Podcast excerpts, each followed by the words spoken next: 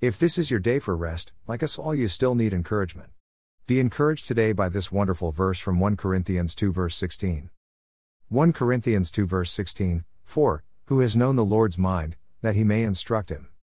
The Spirit searches all things, even the deep things of God. No one knows the thoughts of God except the Spirit of God. We have the mind of Christ. It was always God's intention for us to be close. When He sent His Spirit to live within us, He showed just how close He intended. Inside us, God dwells. He speaks to us, teaching us.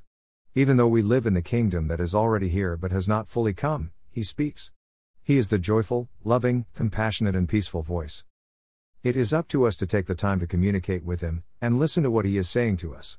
To implement His plans and purposes for our lives, Jeremiah 29 verse 11, would make our families and the world around, be more about Him and less about ourselves. Through God's Spirit, He gives us open access to His mind, an endless place of peace and knowledge.